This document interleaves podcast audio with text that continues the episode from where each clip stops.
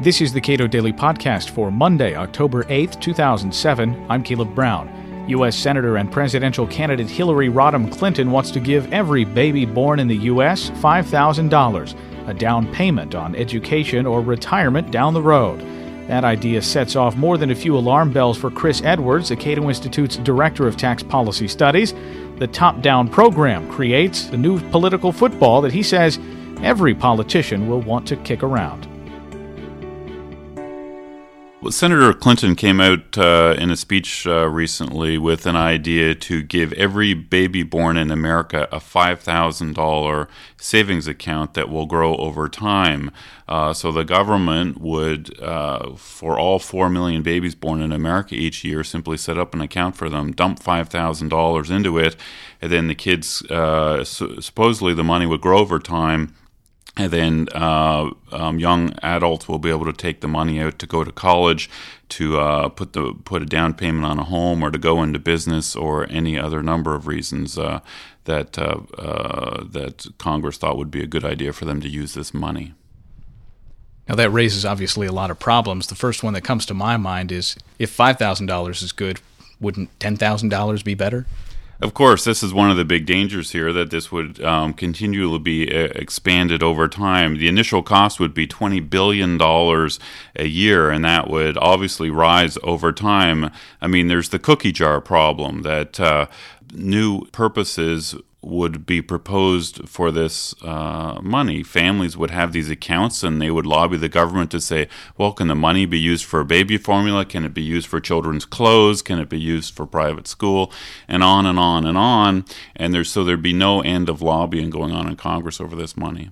What are some of the other problems with their plan? Well, there's the the big cost problem. The twenty billion dollars a year um, essentially would be be taking it would not be new savings to the economy. The the the, the Clinton plan would simply take twenty billion dollars a year from some taxpaying American families and give it uh, to the government to put into these accounts for other families the problem one problem with that is i mean that's unjust in my view but it's also damaging to the economy. The cost of every dollar of tax revenue is not just a dollar. It's the additional um, cost called deadweight losses of all the damages that high tax rates do on productive uh, activities. So this program tries to uh, solve the problem that a lot of americans don't save enough for their own um, retirement for uh, their own purposes. But but this isn't really savings. This is just taking money from some people and giving it to others. Uh, the what savings is is this personal sacrifice now to make uh, your life and your family's um, welfare um, in future years better. Savings is about personal sacrifice for future gain. There is no personal sacrifice here. This is just giving money people giving uh, some American Americans money um, that other people have earned. So it's just a transfer, not savings. The, the, the interesting thing about uh, this proposal is is that the proponents suggest that this would uh, add new savings to the economy. It would encourage young uh, Americans to save. Uh, so they think it creates good incentives. I can see lots of bad incentives a program like this would create. Uh, these accounts uh, for young people will grow over time, and when they graduate from high school, they could decide to use the money uh, for going to college uh, or for saving for their own retirement.